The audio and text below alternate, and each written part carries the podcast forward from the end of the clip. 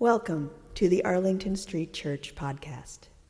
Founded in 1729, Arlington Street continues today as a gathering place for progressive people of faith in the greater Boston area and beyond.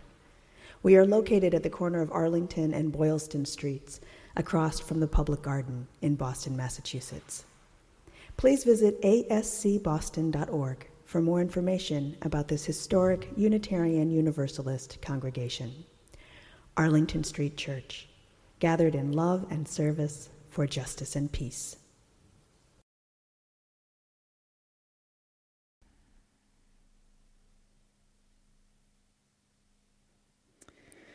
The Hemingway quote that begins, The world breaks everyone, is not the one with which I wanted to begin this new year, but let's lean in not to what we want, but to what we are given. The world breaks everyone, he wrote, and afterward, many are strong at the broken places. This is the story of the spiritual path being broken by the world, being broken-hearted and broken open. The seeds of our greatest strength are in that brokenness, that heart broken openness. Who isn't enchanted by the directive to follow your heart? Where would you go if your heart were leading? Whom do you love? What do you love? Where do you love? It's worth hours of blissful fantasy. But it is not where the greatest power of transformation lies. Swiss psychiatrist Carl Jung said, Who looks outside dreams, who looks inside awakens. Your vision will become clear only when you look into your own heart. Let's try this instead. Ask yourself, what breaks my heart? Follow your heartbreak. In our broken hearts are the keys to what moves us. In our broken hearts are directives to passion and purpose. In August of 2005, Hurricane Katrina made landfall in Louisiana and wrought terrible destruction. Joining people of faith from all over the country, many of us from Arlington Street flew to New Orleans to try to help. And if you asked us, why are you here? Each one of us had a very specific image or a newscast that had propelled us from the comfort of our homes to the scene of the devastation. Families up on the rooftop waving at helicopters, desperate for rescue. Dogs being lifted from the floodwaters into rowboats nursing home staff that refused to abandon their residents, and hospital staff working by flashlight. Having made several trips, Kem and I decided to take a group of her high school students to help. They're good kids, but without the least bit of cynicism, I can tell you that they need a compelling service project on their transcripts.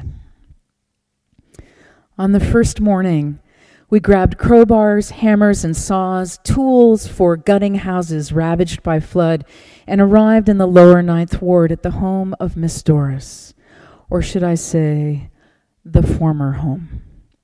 Miss Doris was living in a flimsy FEMA trailer in the driveway of her ruined house. The students gathered around the stoop as Kem and I knocked on the cheap aluminum screen door. She emerged and surveyed us calmly.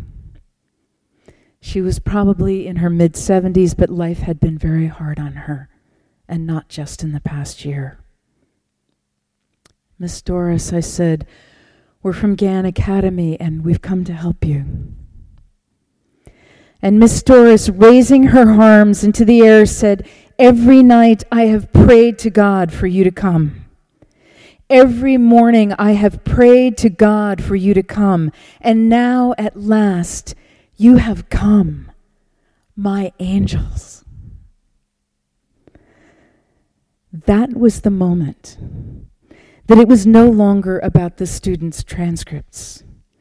That was the moment their hearts were broken.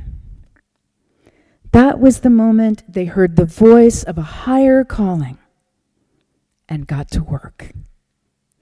Inside the house, it was well over 80 degrees and 80% humidity. The high water mark was six feet up the walls, which were covered with black mold. The house stank of mildew and God knows what else.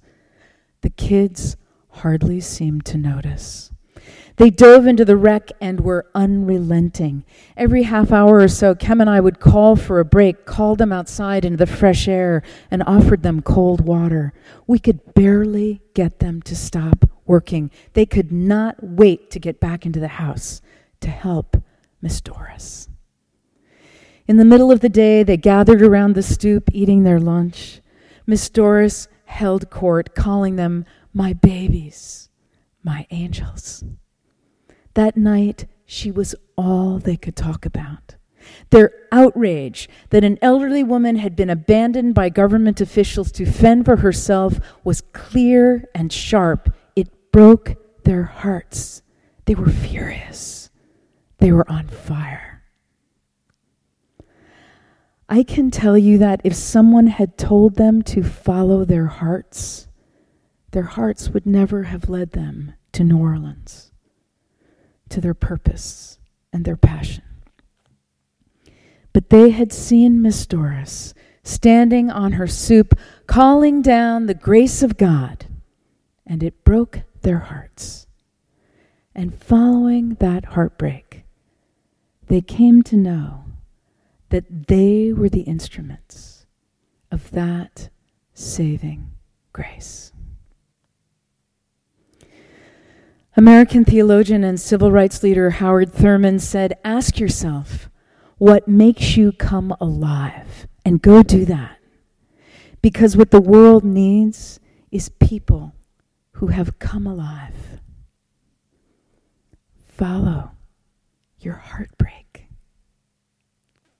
These examples are everywhere. In 2006, Blake Mycoskie was traveling in Argentina on vacation from his fourth entrepreneurial startup. He was 29 years old. Just outside Buenos Aires, he couldn't help but notice the extreme poverty and especially all the kids who were without shoes. Not having shoes means blisters, sores, infections. It bothered him. It really bothered him. It broke his heart. He had no experience and no connections to the shoe business, but he did have a name for his idea Tom's, standing for Tomorrow's Shoes. And then, unbidden, a very simple concept surfaced in his mind what we now know as the one for one business model, donating a new pair of shoes for every pair of shoes sold.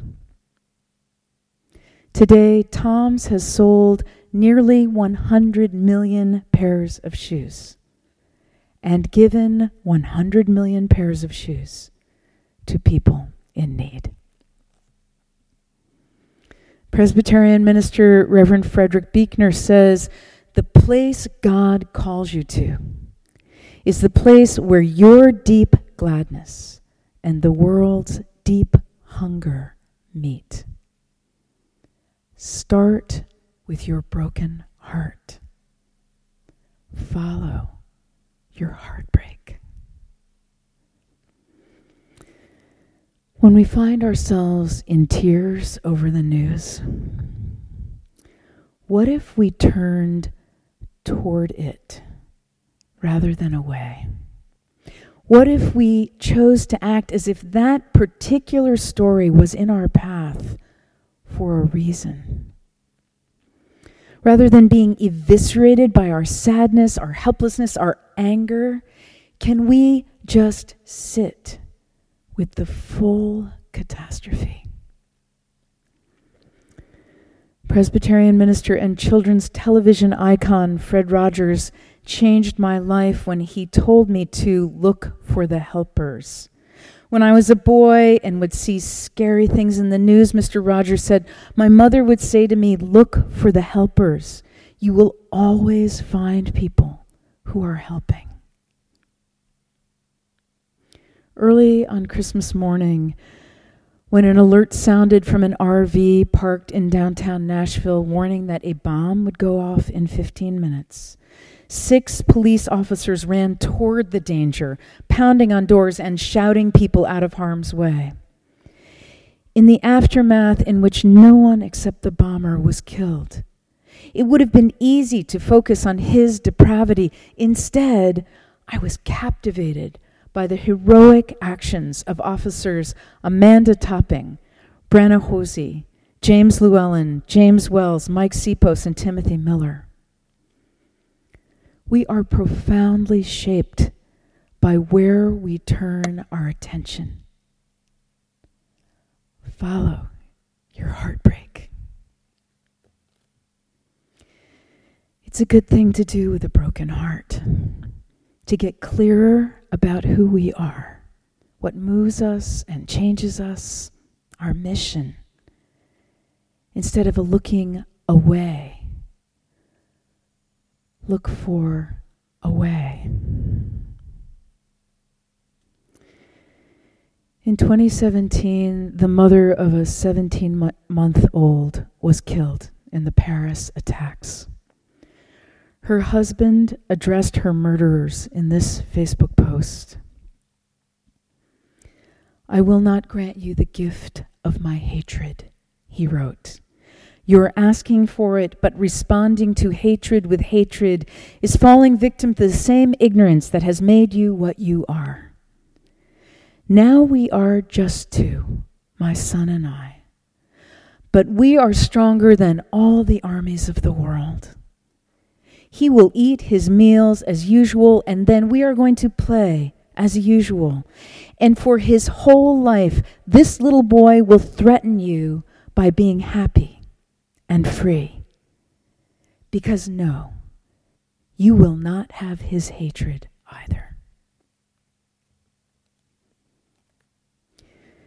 In the past four years in this country, a widespread impulse to return hatred for hatred and its ugly allies, anger, fear, greed, has only grown stronger.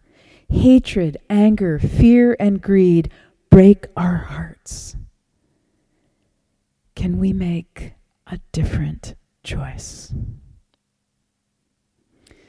31 years ago, Oscar Campo fled violence in his hometown of Tamaulipas, Mexico, and crossed the border into Texas. His efforts to obtain a work visa failed.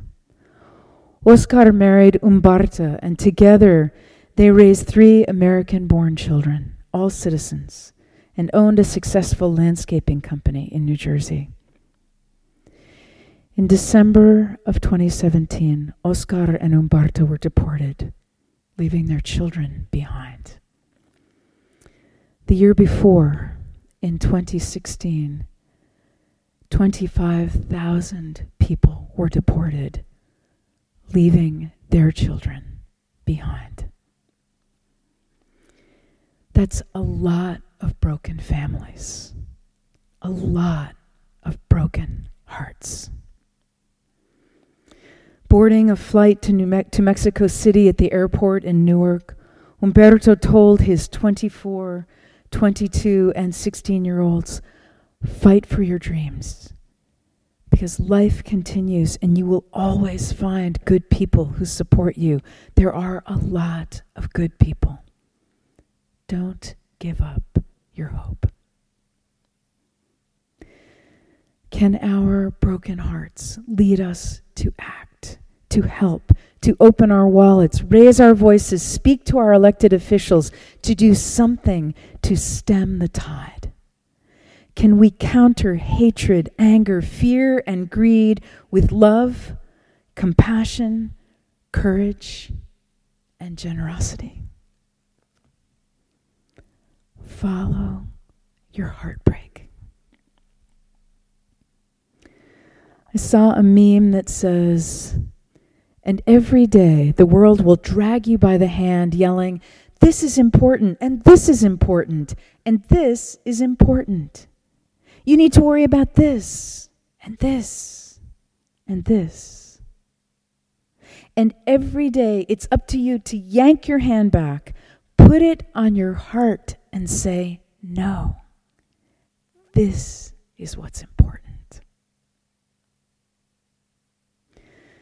Beloved spiritual companions, let's close with English poet David Whyte's The Journey.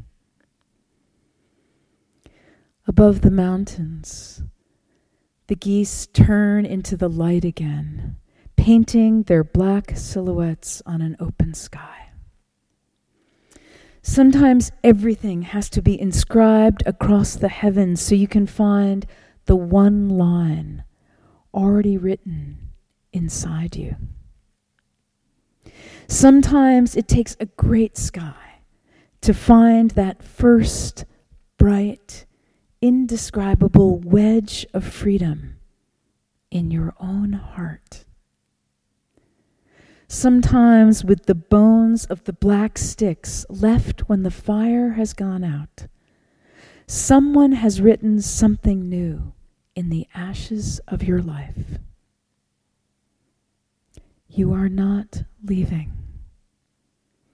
Even as the light fades quickly now, you are arriving.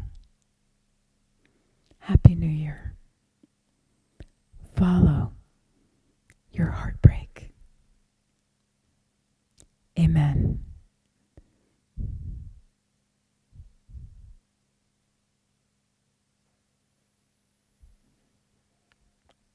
And now, for our benediction, I invite you to put your hands over your heart in namaste.